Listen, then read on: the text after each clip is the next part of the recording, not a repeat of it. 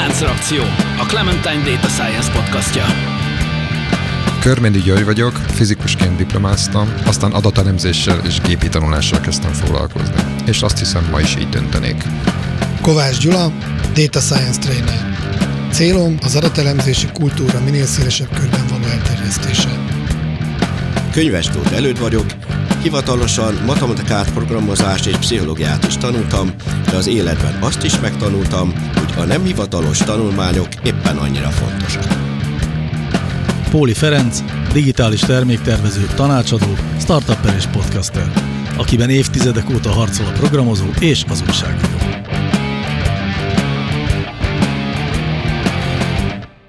Szervusztok, kedves hallgatók! Ez itt már megint a Láncreakció podcast, a mesterséges intelligencia és adattudomány nagy kibeszélő sója, amit most valóban kibeszélő sóként fogunk a mai napon végrehajtani, amennyiben két olyan eseményről szeretnénk nektek beszámolni, ahol ott voltunk, és ahonnan mindenféle tapasztalatokat hoztunk.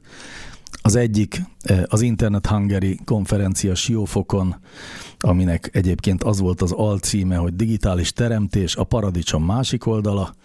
Aki nem ismerné, az Internet Hungary egy irgalmatlan méretű, két-három ezer fő közötti részvételi számmal dolgozó, öt teremmel, folyamatos 15 percenként új előadással működő hatalmas konferencia. Amely egy szubkultárának egyfajta élettere amely egy szubkultúrának egyfajta élettere, ezt lehet mondani egyébként szerintem is, de azért, mivel tényleg nagyon sokan vannak, úgyhogy sokféle ember és sokféle szakma I, megfordulott. Semmi pejoratív nem volt benne, más szubkultúráknak is vannak más életterei. Tehát... Egészen biztos vagyok benne, hogy például azt tudom, hogy voltak ott orvosok, meg papok, én teológussal is beszélgettem, meg... Apácák és rossz lányok.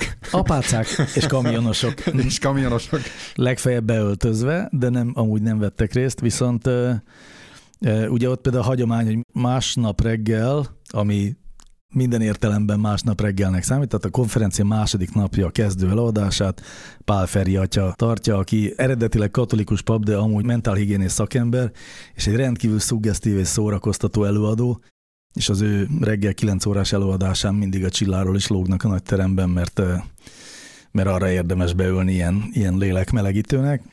Szóval van ott sok minden, de való igaz, hogy azért alapvetően a, a digitális üzletágak és média platformoknak a, a nagy találkozópontja ez a konferencia, de volt egy másik esemény is, talán azon a héten, vagy egy héttel előtte, ugye ez a Kutatók éjszakája című világrendezvény, ahol mindenféle kutatókat lehetett saját természetes közegükben megtekinteni, bár azt hiszem talán sehol nem volt kiírva, hogy a kutatók etetése tilos, de azt hiszem ez így szemléletként megjelent a rendezvényben, gondolom. Szóval, hogy ezekről szeretnénk nektek egy kicsit mesélni, és hogy miért is tennénk ezt, hát mert azt nem tudom, hogy a kutatók éjszakán ez hogy volt, mert ott a Gyula volt, de az Internet hungary ahol én vettem részt, ott nagyon sok szó esett a mesterséges intelligenciáról. Zárójelben még mielőtt belekezdenénk a témánkba, egyébként a másik, hogy az Internet hungary évek óta kapacitálom a fő rendező szervezőt, hogy, hogy a podcastoknak szenteljünk egy külön szekciót, egy termet, egy napot, vagy legalább egy pár órát, és Évről évre egyre több szó esett a podcastokról, de azért egy egész termetünk nem kaptak. Most először 2022 ősze volt az a pillanat, amikor egy egész nap és egy egész terem csak a podcastolásról szólt. Úgyhogy ez a mi műfajunk, amit ti kedves hallgatók hallgattok, mi pedig itt beszélünk benne, ez megérkezett arra fontossági szintre, hogy... A helyére. Hogy igen, a helyére került, és valóban tényleg azt hiszem az elmúlt két évben nagyon-nagyon sok új podcast született, de nem mindegyik olyan jó, mint a miénk. Hát vannak más podcastok is. Vannak, igen. Ez így pontos a fogalmazás, nem a miénk az egyetlen. De az adattudománya nagyon kevés foglalkozik, ez az egyik. És most ebből a szempontból fogunk beszámolni erről a két eseményről. Gyula, mi volt a kutatók éjszakáján? Mesélj, az micsoda egyébként? Ott meg lehet nézni, hogy a kutatók mivel foglalkoznak? Mire költik a pénzt? Ez a kutatók éjszakája, gondolom, ez ilyen múzeumok éjszakájának egy ilyen Igen, pont a, klónja. A múltkori podcastunknak a tovább gondolása jutott eszembe, ugye, mert, mert valóban, tehát ugye a múzeumok éjszakája volt az első. Uh-huh. Aztán egyébként azóta a Már Ugye- mindennek is van éjszakája. Igen, például van templomok éjszakája is, nem tudom, arra nem. már. Sokféle, hangzik, sokféle van. Na, tehát eh, én igazából nem, nem vagyok ennek a szakértő, hogy mi ez a kutatók éjszakája, de valahogy szembe jött. Azt hiszem az egyik ilyen hírlevélben, hogy lesz egy előadás, majd mindjárt említem is, hogy melyik, és akkor elmentem a honlapjukra, és kiderült, hogy bődületes mennyiségű előadás lesz a kutatók éjszakáján, csak Budapestet nézve rengeteg helyszín volt, tehát a Staki, ELTE, Műegyetem, nem is tudom felsorolni, és ha már előbb szóba került az AI, a kutatók éjszakáján gyakorlatilag minden második előadás AI-hoz köthető volt, ahogy nézegettem, tehát ez, ez nagyon ment. Például Nokia-ba is voltak ilyen robotikai bemutatók, és próbáltam összerakni magamnak egy csomagot, amivel úgy gondoltam, hogy a lányommal elmegyünk, és akkor végig rodeozzuk Budapestet. Ugye itt a gond az, hogy nem egy helyszínen van, tehát itt ez egy logisztikai probléma is, hogy hogy tudsz úgy érdekes előadásokat összepárosítani, hogy át is érj. Na most ez nekünk nem sikerült. A Corvinuson volt egy nagyon nagy része az előadásoknak. Ott volt egy nagyon érdekes című előadás, ami arról szólt, hogy művészetekkel hogyan lehet népszerűsíteni a tudományt. Tehát ez majdnem egy kicsit kapcsolódik az elmúlt előadásunkhoz, gondoltam, így utólag megnézem. Én csak annyit fűznék hozzá, hogy jaj. De biztos szuper, tehát ki lehet ebből szuper dolgokat is hozni, csak az előítéleteim. Na most ez lement, és utána volt az, hogy amire nagyon szerettem volna átmenni a Stakiba, hogy mesterséges intelligenciával hogy lehet mérni az öregedést, vagy, vagy megmondani, hogy mennyire vagy öreg. De egyszer nem jött ki a matek, nem értünk át sajnos, viszont volt a fő előadás, ami miatt az egészet megtaláltam.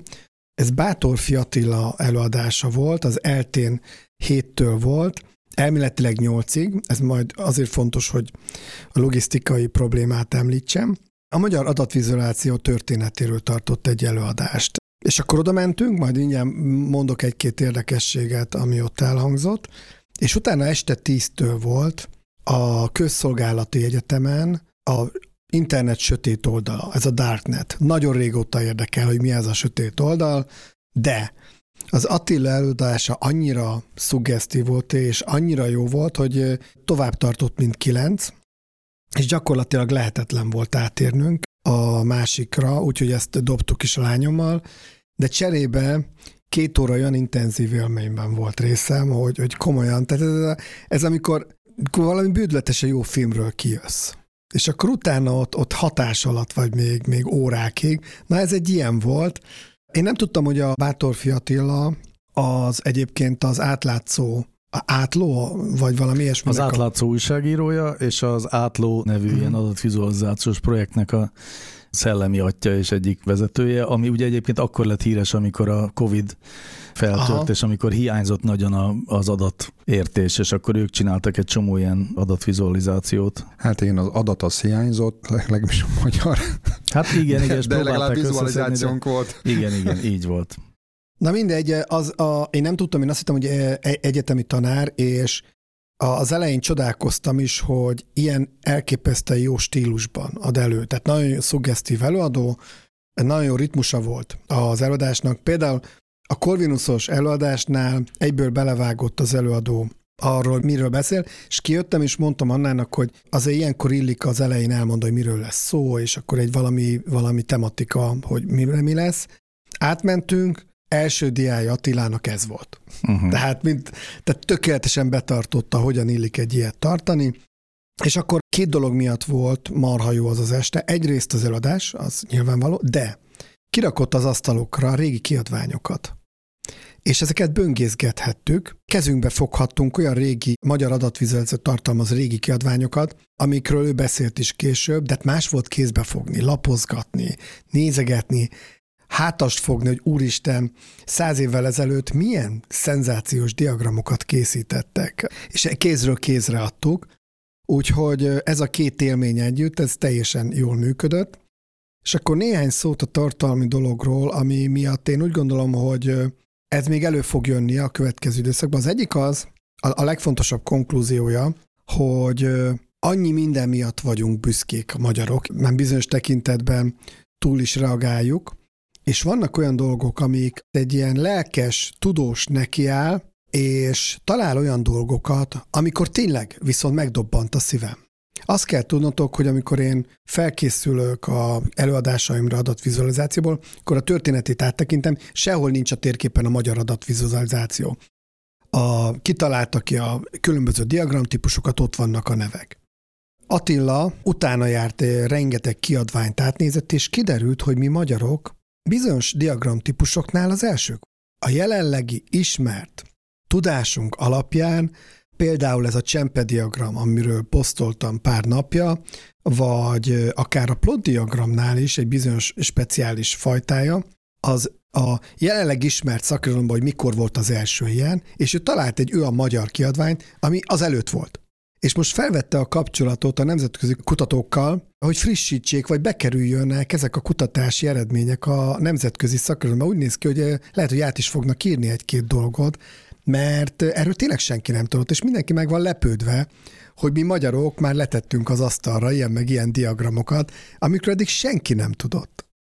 Ez volt az egyik, ami egy nagyon-nagyon érdekes tapasztalat volt, és ennek a csúcsa volt a Nemzeti Sport 1921-es kiadványa, amiben kiderült, hogy a Magyar Nemzeti Sport 1921-ben olyan típusú diagramot talált föl, ami körülbelül utána 80 évig senki nem használt, és most a, a guruknak készített futball adatbázis elemző oldalakon látni, percnyi bontásban mutatták a meccs dinamikáját. Magyar-osztrákról van szó, kiegészítve, hol, mikor volt szöglet, gól, és ezt majdnem a második világháborúig minden meccsnél volt, amikor főcímre kirakták, és utána eltűnt.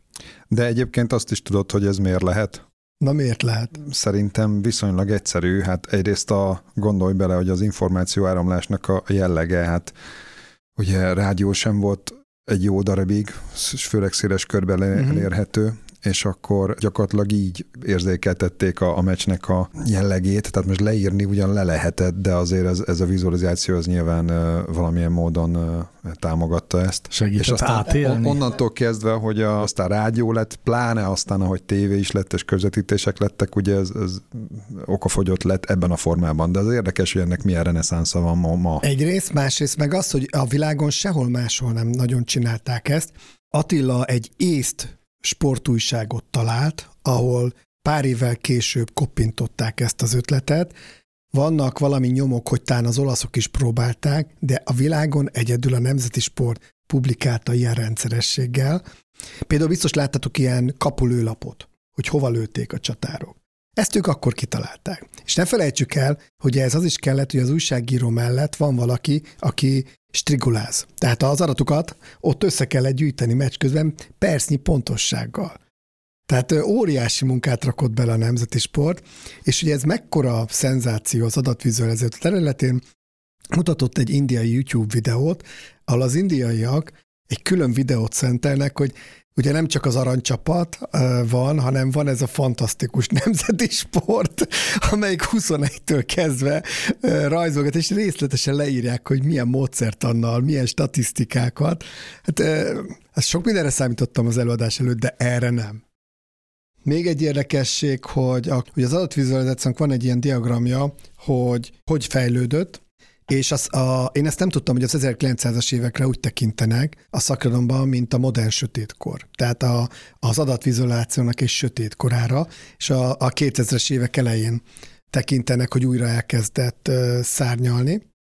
És akkor ott elkezdtünk erről beszélgetni, és, és aztán az derült ki, hogy most ez kezd változni. Tehát pont annak köszönhetően, hogy előjönnek ilyen diagramok, derül ki, hogy sokkal izgalmasabb és gazdagabb volt az 1900-as évek első fele, mint ahogy eddig gondolták a kutatók. Hát azért már mi is foglalkoztunk egy-kettővel, mert a, ugye a John Snow-t emlegettük, meg a Florence Abszolút, de az ugye tehát a, az a 17 18 ne, század. nem 19 Vagy 19 De ugye itt a 20 nek a, század, nek a, nek a, a 20 századra inkább. mondják, és most ez is kezd változni, pont ilyen kutatásoknak köszönhetően, és még egy dolgot emelnék ki, I. és Falvi Lajos három Budapest albuma. Na most ez mindenféle statisztikákat tartalmaz, de olyan minőségbe, olyan, ez a 1930-as évekre tehető, és olyan minőségű grafikonokat raktak Gyönyörű, bele. szép színes Élőben grafikonokat Van benne látunk fenyőfa a is. képen. Figyelj, élőben, van benne igen, fenyőfa az, is. az a és- kordiagramra gondoltok. És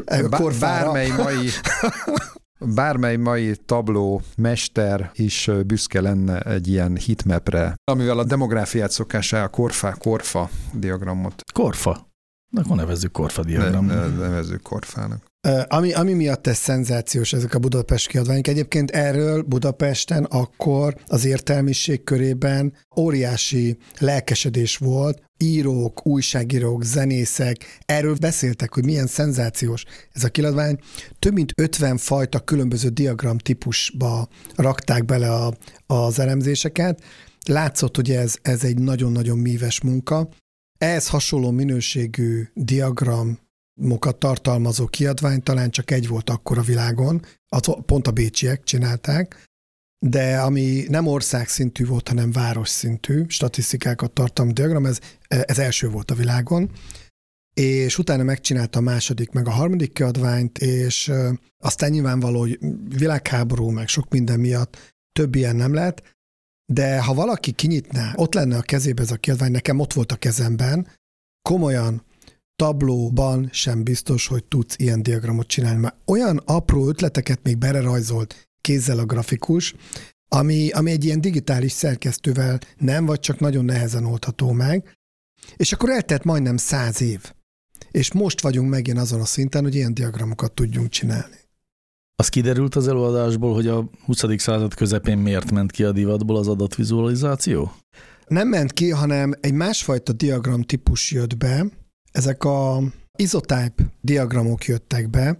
Tudjátok, amikor ilyen emberekkel, meg tehénnel, meg, meg nézőtérrel mutatják be a statisztikákat. Kutyusokkal vagy Kutyusokkal, igen. almákkal.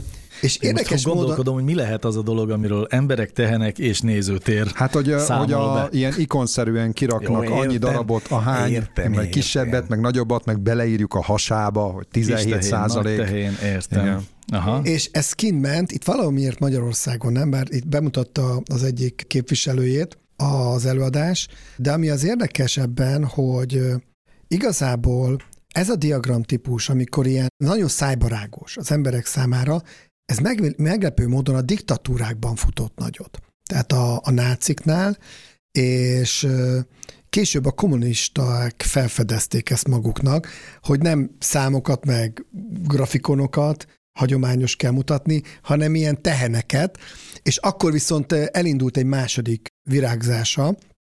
A 70-es, 80-as években elég sok ilyen típusú diagram készült, de hogy úgy összességében a 20. század második felében miért nem fejlődött, inkább így fogalmaznék, az adatvizualizáció, arról az eladás alatt nem volt szó, de majd utána lehet járni. Én egy picit azt gondolom, mondjuk ez a saját megfejtésem távolról, hogy akkor egy ilyen szellemi csúcs teljesítmény, egy intellektuális munka volt, ahogy elmondod, és hogy, hogy ezt tulajdonképpen olyan emberek csinálták, meg olyan affinitással, és olyan központi szerepe volt. Tehát most félreértés ne essék, tehát ma is nyilván foglalkoznak ezzel, ezek komoly szakemberek, de azért azt a fajta mondjuk szellemi újdonságot ez nem képes most elérni. Tehát uh-huh. attól, hogy csinálsz egy jó diagramot, azt mondják, hogy hát te egy profi infografikus vagy, vagy a szakmának a megfelelő képviselője, de nem gondolják azt, hogy egy kávéházban erről egy diskurzust uh-huh. kéne indítani. Szerintem ez egy nagyon nagy különbség. Tehát akkor gyakorlatilag volt egy ilyen művészi, kimondottan egy, művészi értéke ennek.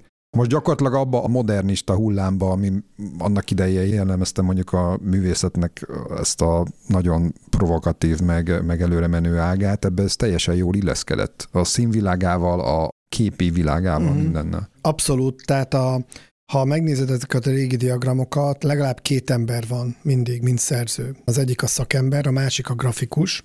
Több embert igényeltek ezek a kiadványok. Egyébként az első terület, amelyik használta az adatvizualizációt, az a vízügy.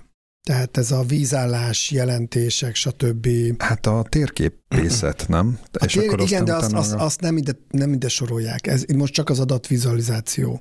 Amikor adat, statisztikai adatokat hogyan ábrázoltak, a térkép egy kicsit más, viszont ha a térkép már szóba került, a másik ilyen nagy áttörés a napon hadjáratoknál volt, a Minard-féle flow map diagram típus, Na kiderült, hogy ebben is megelőztük a világot, tehát egy bányászmérnök csinálta a show útvonalakról egy térképet, és pont azt a vastagította útvonalakat, amit később Minard kitalált. De adatokat tett térképre, nem? Igen, adatokat. Jó, de akkor ez adatvizualizáció. Igen, ez már adatvizualizáció. Itt, így már igen. Aha. De az, hogy csak úgy rajzoljuk, hogy hol van egy tó, meg egy folyó, az, az még önmagában nem adatvizualizáció. A neten elérhető, ez az előadás, hogy nézegesse. Tegyük be a sónozba. Akkor betesszük a sónozba, igen. Mert abszolút tanulságos, rengeteg dolgot lehet ebből még nézegetni. Úgyhogy ez mindenképp egy pozitív élmény volt, cserébe még mindig nem tudok sokat a Darknetről, de majd jövőre. Na, hát akkor a kutatók éjszakája után két nappal levonult a digitális szakma Siófokra, a Hotel Azurba, hogy ott aztán okoskodjon a, arról, hogy hogy áll ez a szakma Magyarországon. Állati kíváncsi vagyok én, aki egyiken se vett részt. A kérdésem az az, hogy, hogy vajon mekkora lehet az átfedés ennek a két rendezvénynek a mondjuk a... Viszonylag kicsi, szerintem. Azért, mert a kutatók között. éjszakája az elsősorban és alapvetően valóban a kutatókról szól, tehát a tudományos élet és a polgárságnak a kapcsolódásáról, vagy szóval... A burzsóázia. A burzsóázia, igen. A, tehát inkább tudomány népszerűsítés, még az internet hangeri az egy, hát most azoknak mondom, akik nem járnak ilyen helyekre, nagyon-nagyon sok előadás, nagyon-nagyon sok előadó, ez azt jelenti, hogy egyébként egy kb. 3-400 előadás van a két nap alatt. Azt tehát tényleg rengeteg, viszont ez hogy mondjam, semmiképpen nem hasonlítható mondjuk egy egyetemi előadás sorozatnak a mélységéhez. Ezek próbálkoznak ezek a negyedórás, nagyon híres esetben, mármint hogy híres előadó esetében 30 perces előadások, és egyébként sok-sok kerekasztal beszélgetés. Azon próbálkoznak, hogy ilyen egy-egy mondatokat hagyjanak ott, amit haza lehet vinni, és ez az egész nem feltétlenül arra, hogy megtanuljunk dolgokat erről a szakmáról, vagy ezekről a szakmákról, hanem inkább, hogy a trendeket megérezzük, hogy mivel foglalkozik most a szakma, mi fontos neki. Tehát aki azzal a lendülettel megy oda, hogy mire hazajön, akkor mm, egy képzett mondjuk média szakember lesz, vagy, vagy internet szakember, az csalódni fog. Én nem járok rendszeresen, én egyszer-kétszer voltam, de tényleg azt, a, azt szűrtem le, hogy Magyarországon szerintem sehol máshol nincs olyan rendezvény, ahol egy ennyi előadás lenne. Sokszor ugyanis ilyen 5 perces előadások vannak, hogyha hát jól 10 vagy perces vagy 10, a legrövidebb, de nagyon, igen. Nagyon, nagyon, nagyon rövidek és tényleg reggeltől estig, tehát ilyen Szó teljesen... szerint 9-től este 8-ig, nagyon, nagyon sok szekcióban van betáblázva, tehát azt hiszem, hogy nincs olyan rendezvény, konferencia Magyarországon, ahol ennyi előadás lenne, meg ennyi Igen. eladó, és az azért is érdekes, mert a sok résztvevőhöz képest is egyébként a résztvevőknek egy meglepően nagy aránya előadó is.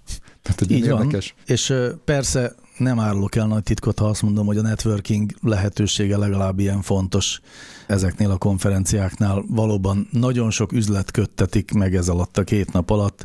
Nagyon sok olyan meetinget tud az ember ott kvázi lebonyolítani egy kávé mellett, vagy akár este egy sör mellett, amit egyébként a egész év során szervezne, úgyhogy ez erre is való. De ha már kérdezte Gyula, hogy milyen szakma ez, igen, hát ez igen. persze nem egy szakma, de digitális marketing, média, e-commerce, HR, podcasting, reklám, uh-huh. mi is volt még, ami ilyen ki, kiemelhető. Egyébként ezzel azért nagyjából átfogtuk, de uh-huh. egyébként a, a neuromarketing például egy időben nagyon sok neuromarketinges eladás volt. Mindig van valamilyen divatos téma, ami köré felfűződik, és ezért egy kicsit azt is mondanám az internet hangerről, hogy ott olyasmiről van szó, ami a jövő bár jelenként beszélünk ott róla mindig, tehát uh-huh. mint hogyha ez már lenne, de valójában az a, az a dolog, amit majd egy-két év múlva már tényleg használni is fogunk, és mindez megspékelve ilyen kedvcsinálókkal, tehát amikor Litkai Gergely, Duma színházas előadó és egyébként nagy környezetvédő az tart egy előadást arról, hogy 2050-ben vajon mivel fogunk foglalkozni uh-huh. vicces módon, vagy kicsit viccesen is, tehát hogy nevetni lehet rajta az előbb említett Pálferi atya, de Csányi Vilmos etológus adott elő, Rabárpád jövőkutató, uh-huh. sok nagy név is ott van, és természetesen azok is, akik ebben az iparban dolgoznak, azok beszámolnak a saját eredményeikről, tehát van ennek egyfajta ilyen reklám vonulata is. Mindenképpen egy ilyen nagyon nagy kavalkát, tehát az ember egy pillanatra nem érzi azt, hogy most éppen nem tudna magával mit kezdeni. Uh-huh. Na, és hogy miért is hozom én ezt ide? Én dolgozni szoktam ott, az azt jelenti, hogy többnyire kerekasztal beszélgetéseket vezetek, de azért így is van időm általában egy-egy előadást meghallgatni, meg úgy meg, megérezni azt, hogy mi is a, a, az izgalmas téma. És idén ez a téma a metaverzum volt, vagy a virtuális valóságok. Természetesen nem mindig, meg nem mindenhol a HR teremben azért kevesebb szó esett a metaverzumról, mesterséges intelligenciáról esett szó a HR-ben is, a médiatervezésben is, az e-commerce-ben is, mindenhol, de elhangzott az a IVS egyik képviselőjével beszélgetve egy magánbeszélgetésben, hallottam azt, hogy hát az AI az már egy kicsit már nem olyan érdekes, most már a metaverzum a menő. Uh-huh. Szóval, hogy valóban van, tényleg van egy ilyen trendszerűség. Ja. De erről beszéltünk is pont egy pár beszélgetésünkkel ezelőtt, hogy uh-huh. mint, hogyha, mint hogyha mesterséges intelligencia körül egy kicsit elfogyott volna a hype. Ja, ez az én dumám, igen, szerintem, igen. ne vedd hát, el tőlem. Nem, nem, csak azt mondom, hogy nem csak te mondod ezt, nem. hanem mint hogyha ezt visszajelezné a közhangulat is. Én, én, én egyébként azt gondolom, hogy a hype-nak a a túlnyomása, meg a, a bullshitnek a, az, az lehet, hogy egy kicsit kimegy belőle, és hogyha az átment a metaverzumba, hát legyen. Hadd vigye. Hadd vigye.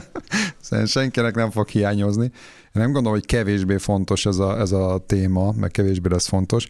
Azt érzem, hogy egy kicsit kiment a szusz abban az értelemben belőle, ami, ami idáig így hajtott egy kicsit előre, hogy most úgy éreztük az elmúlt két-három-négy-öt évben, hogy így egy picit minden erről szól, és, és a, a mindennapokban is ez egy ilyen állandóan előre menő, és, és, és minden nap reagálásra késztető topik, mert mindig újabb, újabb és újabb startupok, újabb és újabb mm. nagy ötletek, újabb és újabb eredmények, jöttek, amire, amire aztán valamilyen módon reagálni kellett, meg kicsit kivárni, és akkor fejcsóválással vagy heves bólogatással jelezni, hogy mi a véleményünk róla.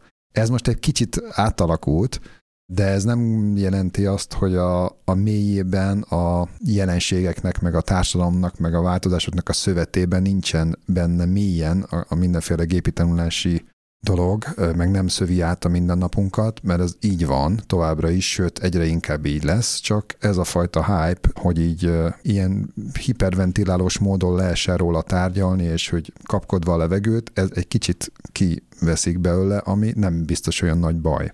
Sőt, egyáltalán nem baj szerintem, hanem inkább én úgy láttam, hogy amikor egy téma az megérkezik a, az Internet Hungary-re olyan értelemben, hogy sokan sokféle előadásban veszik elő, akkor kicsit tényleg megérkezett a, a mindennapi alkalmazásba. Tehát nem a elmélet az abstrakció szintjén kell róla beszélni. Igen, amikor már taxis is beszél róla. Tehát amikor már taxis is beszél róla, pontosan.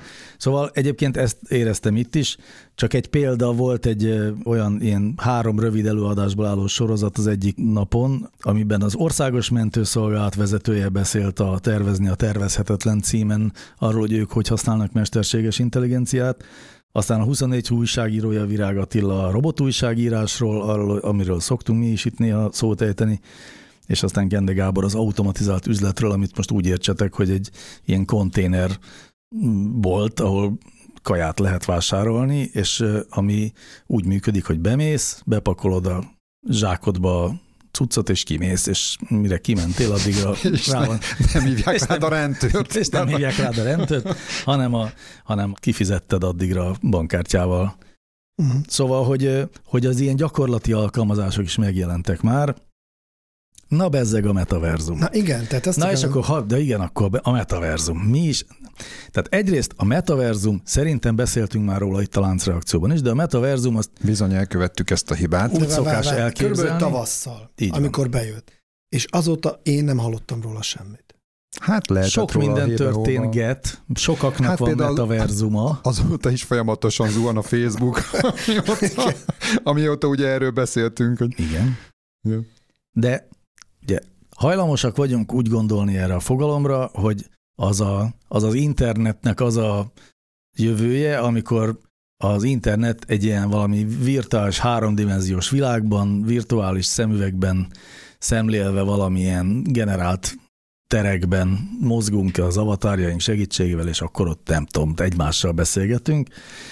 És ezt egyfelől némileg visszaigazolta a konferencia, másfelől viszont amikor tehát komolyan beszéltünk erről a dologról, vagy komolyan beszéltek erről a dologról, akkor meg azért azt mindenki leszögezte, hogy nem, a metaverzum az nem ez a dolog.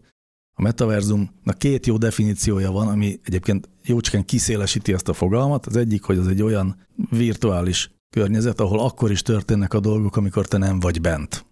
Tehát például egy mondjuk egy ilyen multiszereplős videójáték, amiben az emberek a neten keresztül kapcsolódva játszanak, akár amit a gyerekeink játszanak, mondjuk a Fortnite, az is egy metaverzum, hiszen ott, amíg a te karaktered nincsen bent, addig is történnek a dolgok, addig is bonyolódik annak a világnak az élete. De ebben az értelemben ez a, a Second Life-tól, vagy a World of Warcraft-tól, vagy ezettől a fajta dologtól ugye nem különbözik. Ebben az értelemben nem, de hogyha a másik, még egyébként a másik értelemben se, a másik ilyen definíció, amit Rabárpád jövő kutató szokott mindig elmondani, hogy a metaverzum az tulajdonképpen egy ilyen interfész a, a virtuális világ, vagy a tudás megosztás világa és a való világ között, és ez mm. bármi lehet, és ilyen alapon mondjuk, amikor egy ilyen virtuális asszisztenshez, tehát a, a telefonunkban lakó Sirihez vagy Alexához szólunk, vagy Google Assistanthez, és ő válaszol, akkor az is az.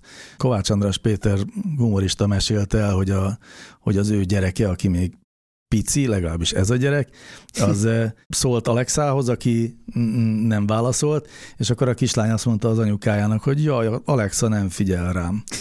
és ugye ez pont arról szól, hogy ez, a, tehát, hogy ez egy valóban egy ilyen interfész helyzet. Na, de ehhez képest aztán ezt akarom még nektek elmesélni, hogy ez mennyire vicces is volt, hogy a egyik kerekasztal, amit vezettem, azt úgy kellett megcsinálnunk, hogy az volt a koncepció, hogy a színpadon ülünk egy asztal körül négyen beszélgetőtársak, virtuális valóság szemüvegben, fülünkön fülhallgatóval, és a metának a metaverzumában, a Horizon Worlds-ben ülünk bent, tehát az, mi egymást egy ilyen virtuális háromdimenziós térben látjuk, egymás avatarjait, uh-huh. és így beszélgetünk egymással, és amit mi látunk a szemüvegben, az két D-ben kivetítik a kivetítőkre, tehát a közönség lát minket a színpadon vicces izé, szerkentyűkbe beöltözve, meg azokat az avatárokat, akik egyébként egy ilyen tengerparti nagy bungalóban ültek, és hullám zaja és a szél játszott a pálmafák között, ezt jól hallottuk.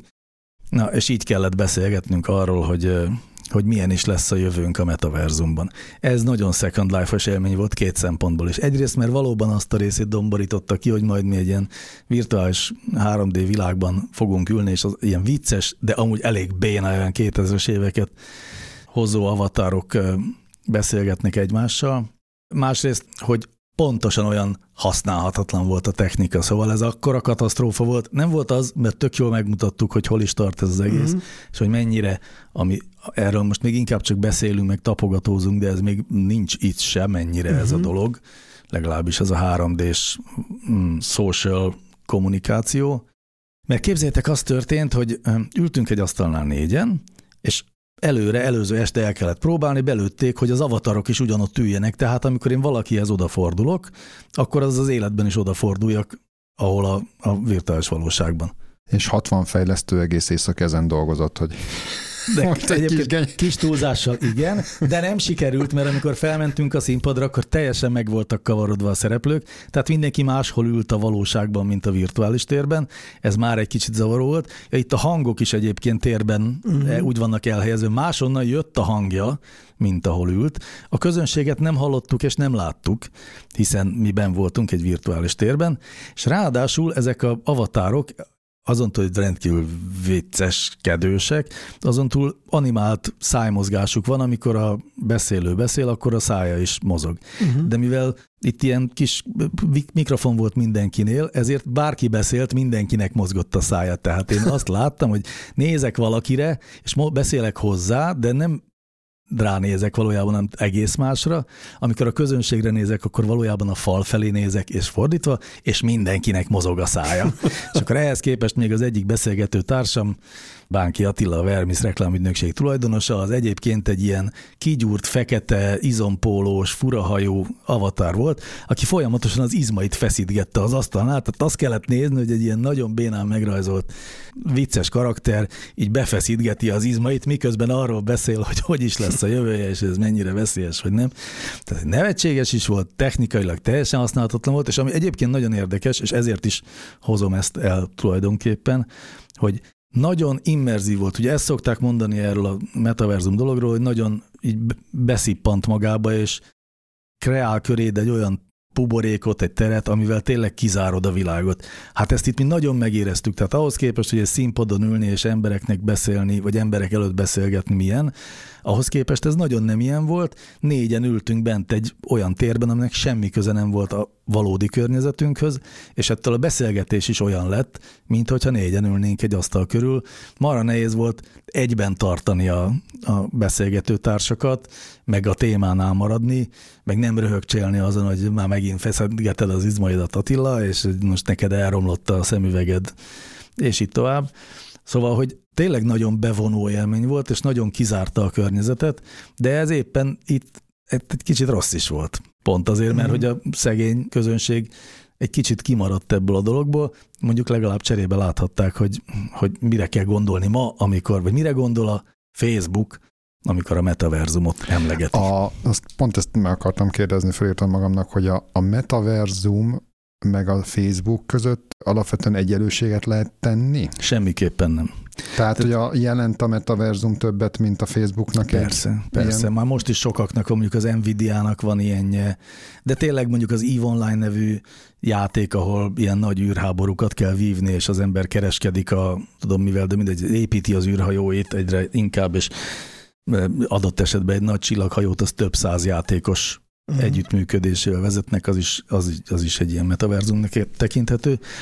Ha valamilyen analógiát keresünk, akkor a Ready Player One című regényes film az egy uh-huh. kicsit segíthet, ha valaki ismeri ezt a, a filmet ezt a filmet ami ugye kb. erről szól, tehát hogy az emberek ilyen nyomornegyedekben élnek, a valós épített környezetük az borzasztó lepukkant, de hát nem is kell több, hiszen ott a virtuális valóság, szemüveg, meg ilyen haptikus ruhák, meg nem tudom, és, és ott el lehet menni mindenféle bolygókra, és az egyik bolygó az a 70-es évek diszkózenének a bolygója, a másik bolygó az a lövöldözős bolygó, a harmadik meg a tanulás bolygója, kb. így lehet. És akkor a bolygók közötti közlekedés az tulajdonképpen az átjárás a különböző uh-huh. metaverzumok között.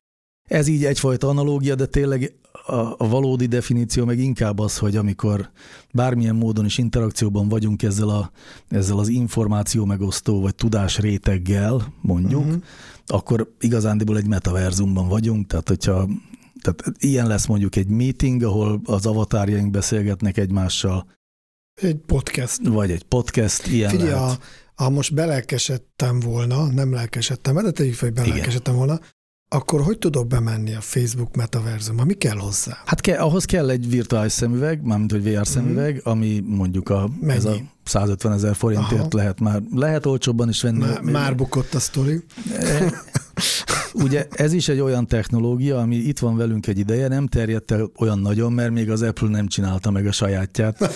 Kicsit ezt így lehet Igen, az a, az a másik, amit itt előtte beszélgettünk, hogy az a belépési küszöb. Igen. Tehát akkor sok technológiánál meg egyebeknél jellemző ez, hogy van egy belépési küszöb, amikor valaki igazából, amikor már úgy összeállt minden, meg, meg tulajdonképpen technológiailag már egy dolog régóta lehetséges, vagy, vagy a komponensei már, már jelen vannak, de igazából jön valaki, aki aztán ezt összelagozza, és utána felmutatja, Igen. hogy e-mail az iPhone. Pontosan. Oké, okay, karácsonyra kapok nem, egy ilyen szemeget. De nem is kell, bocsánat, azért ez fontos hozzátenni, hogy ha ki akarod próbálni ezt a dolgot, akkor szerezhetsz egy 5000 forintos ilyen műanyag szemüveget, úgy néz ki, mint a virtuális valóság szemüveg, de csak bele kell tenni az okos telefont. Aha. Van benne két lencse, és akkor egyébként bármelyik okos telefonra letölthetsz, sőt, a YouTube-nak is vannak ilyen videói, amik kifejezetten ilyen VR szemüveg kompatibilisek, és akkor megnézheted ezt, tehát ezt ki lehet próbálni egy, egy okos telefonnal, és mondjuk nem, egy, egy erősebb kell hozzá, de ez azt jelenti, hogy mondjuk egy 4-5 éves uh-huh. iPhone-nal minden további nélkül, vagy egy androidos uh-huh. erősebb Samsunggal ugyanúgy meg lehet csinálni, és akkor kipróbálhatod, hogy milyen mondjuk benne lenni egy De hogy tudok színpadi bemenni? műben. Milyen regiszt- Csak regisztrálok? Hát a YouTube-on rákeresel egy Aha. videóra, és akkor azt megnézed, és akkor 3D-ben ott tudsz lenni valamilyen helyzetben, egy sas, uh-huh. mit lát egy sas, tehát a sas hátán uh-huh. kamerától a színi előadás, aminek a közepén te ott állsz, és körül tudsz nézni mindig a színpadon, miközben körülötted a színészek csinálnak valamit. És a Meta Horizons world vagy valamelyik másik ilyen metaverzumban meg annyi igen, hogy van egy webcím, ahova be kell lépni, és Mhm. vagy lehet, hogy alkalmazás van, ami, amin keresztül be kell lépni, egyébként nem tudom, mert Szóval, hogy, mert hogyha az ember ezt így kipróbálja, akkor viszonylag hamar rájön arra, hogy ez így jó pofa, ez ilyen kutatgatás, tapogatják a, a jövőt, de ez még nem az a dolog, ahova így érdemes bejárni valamiért. Aha. Tehát a, a következő podcastot azt még nem egy ilyen havai strandbüfébe, virtuális strandbüfébe fogjuk megcsinálni. Mindenképpen lebeszélném magunkat erről, már csak azért is, mert szóval az viszont számomra nagyon jól kiderült, hogy ahogy a Covid alatt megszere, nem, nem, nem szerettük meg a, a Zoom meetingeket, vagy a, szóval a videóchat meetingeket, de megtanultuk őket használni, és ma szerintem egy csomó esetben képesek vagyunk ezt csinálni, de azért szeretjük az élőt is, és ilyen szempontból a, a metaverzumos, tehát az ilyen virtuális valóság 3D-s, ez rosszabb egy kicsit most még, mint egy, mint egy Zoom meeting. Uh-huh. Pedig az is elég rossz. De azért én Igen. ne csak rosszat mondjak rá, én azért a, tehát azt is kiemelném, hogy azért az előnyeit is láttuk, tehát hogy ez most mennyivel hatékonyabb, és és azt gondolom, hogy sokan most jelenleg még a, meg is lepődtem ezen, hogy mennyien tartózkodnak még a ló túloldalán, tehát hogy a, a, a, Zoom-nak a használatával, tehát komplet nagyvállalatok vannak még ennek a bűvkörében, azért, mert a munkavállalók rákattantak, hogy otthon kisgatyában is részt tudnak venni a meetingeken, és hogy lassabb ez a, a, a visszaállás, és ennek egyébként egy csomó visszaütése le is lesz, de elnézést, hogy zárójelbe zárva, mert nem. De abszolút egyetértek, mert pont erről szól ez a dolog, és amíg a Zoom meetingben legalább, tehát hogy nehéz mondjuk szemkontaktust tartani azokkal, akikkel beszélgetsz, de cserében például azért látjuk egymást. A metaverzumban vagy a virtuális valóság meetingekben meg ö, olyan elég fura, hogy lehet gesztikulálni, az jól látszik, de abszolút nem lehet olvasni Mhm. másoknak a, a metakommunikációját, a, a mimikát, az nincsen, és amíg ez nem lesz benne, addig ez nagyon rossz. Tehát addig ennek semmi Mhm. értelme, utána meg baró, valószínűleg abszolút lesz. Tehát abban a pillanatban, hogy kapok egy térhangzást a fülemre, és kapok egy használható mimikát az arcokon, onnantól kezdve meg nagyon szívesen tartanék ott meetingeket, mert tényleg kb. hozza, egyébként már minden más szempontból hozza egy valódi meetingnek a, a dinamikáját, meg az egymással való interakciókat, de mivel nagyon nem lehet olvasni a, a metakommunikációból semmit, ezért tényleg olyan, mint hogyha egy ilyen óvodás videójátékban lennénk benne, és ehhez alkalmazkodni kifejezetten kellemetlen. Uh-huh. Figyelj, és ah, volt erről valamilyen ö, előadás, hogy ö, mi, mi, le, mi várható ezen a területen? Tehát, hogy nyilván ez most a jelen, de hogy mi, mi az, ami irányba mehet, mert nekem totál az volt a benyomásom, hogy nagy diredúra bejelentette a Facebook, vagy most már Meta, és aztán nagyobb volt a füstje, mint a lángja, és azóta semmi. Nagyon sok pénzt tesznek ebbe Aha. bele továbbra is. Azt egyrészt lehet tudni, hogy ha attól félnénk, hogy az egész világ, ahogy a Ready Player van mindenki ebben a virtuális valóságban fog élni, ez akkora számítási kapacitás, és akkora energiafelhasználás lenne, hogy ez kicsit olyan, mint Kell a... egy másik bolygó, ahova aztán Igen. át lehet majd települni, és akkor így nem is annyira Szóval virtuális ez nem a- fenyeget minket a közeljövőben, biztosan nem, mert tényleg egyszerűen annyi áram kell hozzá, amennyi nem lesz e- erre a célra, Mhm. úgyhogy ez így nem fenyeget egyfelől. Másfelől technológiailag azért nyilván ott fogunk tartani viszonylag hamar, és tényleg viszonylag hamar, hogy már most kísérleti fázisban vannak olyan VR szemüvegek, amik olvassák a, a szemmozgást, olvassák az arcmimikát ilyen beépített kamerákkal, és visszaadják, tehát aztán utána már tudja ezt hozni a, Uh-huh. az avatár, és az valószínűleg egy nagy lökést adhat az előbbi értelemben, de hogy, ö, hogy egy csomó minden oda költözik a VR-ba, ilyen nagyon praktikus dolgok, arra azért lehet számítani. Akár a, mondjuk az oktatás, tehát az, hogy mesterséges intelligencia programok adják elő a fizikát uh-huh. nagyon jól, és ez ugyanúgy elérhető legyen egy borsodi zsákfaluban, mint egy budapesti elitgimnáziumban. Ez például nem egy, nem egy nagy skifi ma már. Aha.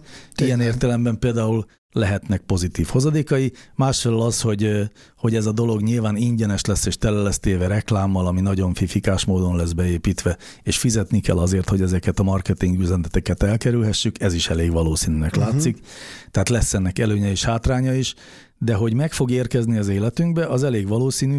Ugye az Apple azt hiszem harmadik vagy negyedik éve plegykálják, hogy idén már tényleg bejelenti a saját kevert valóság szemüvegét, tehát AR szemüvegét, én az év elején itt a podcastban megjósoltam, hogy 2022 lesz az év, amikor bejelenti. Hát nem történt meg, most úgy néz ki, hát hogy 2023 fog, de nem, nem, tudatosan lehet tudni, hogy idén nem lesz Apple uh-huh. szemüveg, de amikor az megjön, és meg fog jönni, azt uh-huh. ne legyünk, nem, az meg lesz jöve. Az meg lesz jöve, és akkor sokan fognak olyat vásárolni, és akkor onnantól kezdve ez egy másik helyzet lesz. Uh-huh. Igen. Hát ezt, ezt, ezt hoztam én a metaverzumról, és azt hiszem, hogy ezzel most meg is beszéltük ezt a témát, nem? Szóval valamiféle ilyen, ilyen e, szagnyomokat tudtunk hozni ezekből az eseményekből. Amiket aztán át is adtunk így az éteren át. Amit szagnyomokat hát, az éteren át Azért sem nem voltam, ott megnéztelek volna, hogy ott bóckodtak. Van róla videó, majd belinkelem, a, okay. belinkelem az adásnaplóba, mert hogy ez pont fent van a Facebookon az egész beszélgetés. Köszönjük a figyelmet! Köszönjük!